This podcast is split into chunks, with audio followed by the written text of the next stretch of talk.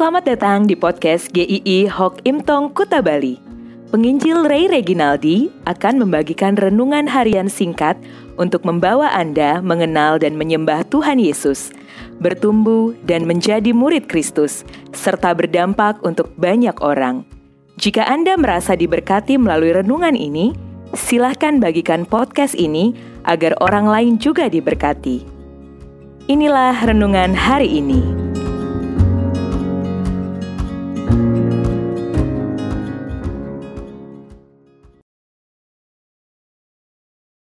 Kesempatan berharga.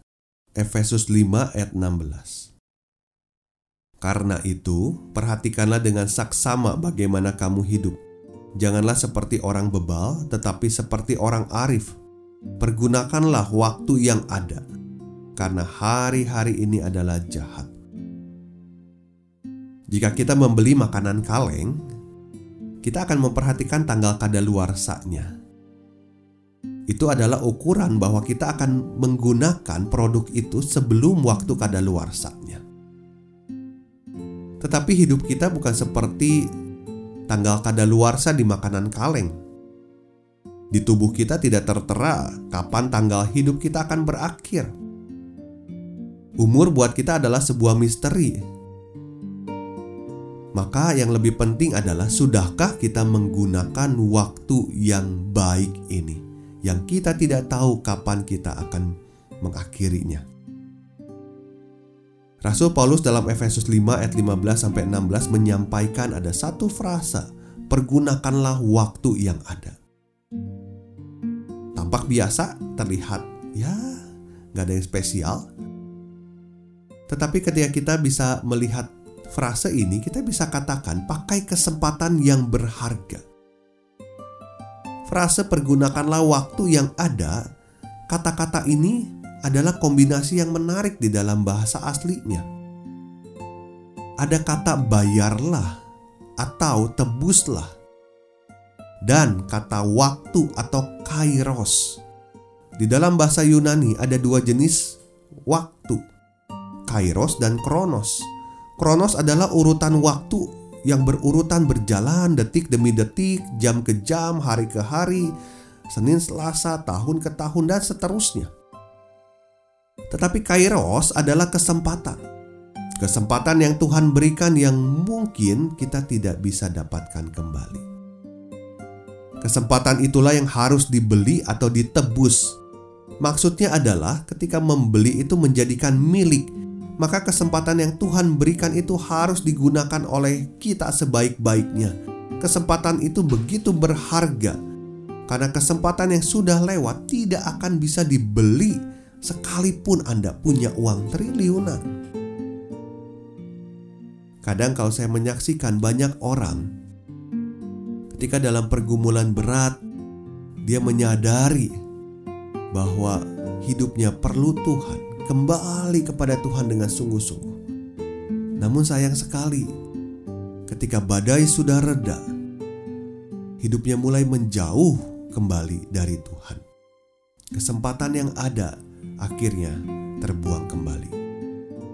Rasul Paulus dalam beberapa bagian firman Tuhan kita melihat bagaimana cara dia menjalani hidupnya di dalam Kristus. Saya kutip beberapa bagian. Karena bagiku hidup adalah Kristus. Yang ku kehendaki ialah mengenal dia. Aku mengarahkan diri kepada apa yang di hadapanku dan berlari-lari kepada tujuan.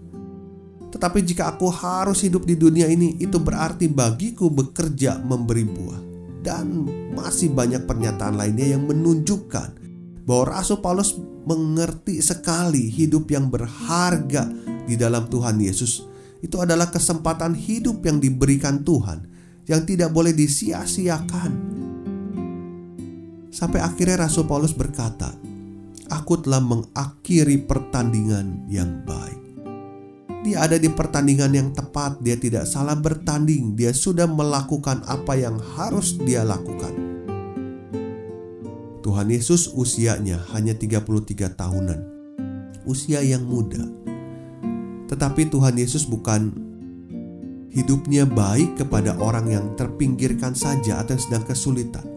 tetapi dia memakai waktunya dengan baik karena Tuhan Yesus mengikuti kehendak Bapa. Bahkan sampai taat di kayu salib.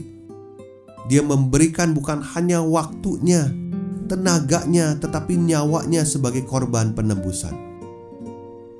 1 Petrus 1 ayat 18 mengatakan, Sebab kamu tahu bahwa kamu telah ditebus dari cara hidupmu yang sia-sia, bukan dengan emas atau perak, melainkan dengan darah yang mahal, yaitu darah Kristus yang sama seperti darah anak domba yang tak bernoda dan tak bercacat. Pemberian terbaik dari Kristus ini tidak boleh kita sia-siakan. Tuhan mau kita tidak asal hidup, tetapi dengan bijak dan memakai kesempatan yang Dia berikan.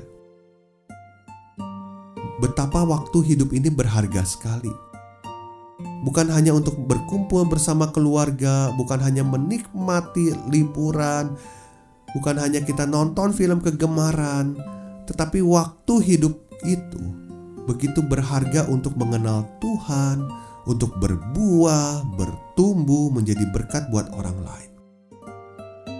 Saat Tuhan mengizinkan kita untuk menikmati hidup ini, kita boleh menikmati makanan enak, tontonan yang hibur, bekerja dengan tekun, ada acara keluarga, mendengarkan musik yang kita sukai. Namun, tetaplah pakai hidup ini dengan baik untuk menjadi berkat. Ambil kairos itu. Bisa membagikan berkat firman Tuhan atau renungan di media sosial.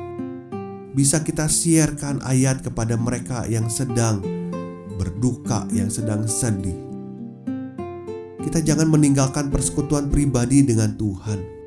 Jangan tinggalkan persekutuan bersama dengan saudara seiman. Meskipun kita masih via online, banyak kegiatan dengan via Zoom. Pakailah talenta dengan segenap hati, dengan segenap kekuatan selagi masih ada kekuatan. Jangan berkata ketika sudah hilang semuanya baru kita bilang Tuhan saya mau kasih yang terbaik untuk Tuhan. Ketika masih ada kairos, waktu itu pakailah. Layanilah Tuhan. Berikanlah hidup dengan sepenuh hati untuk Tuhan. Koneksi internet pada masa ini adalah seperti hal yang kudu harus di dalam masa pandemi ini. Tetapi gimana koneksi iman kita? Kita harus kudu bahas ini. Penting untuk dibahas. Besok kita bahas. Tuhan memberkati.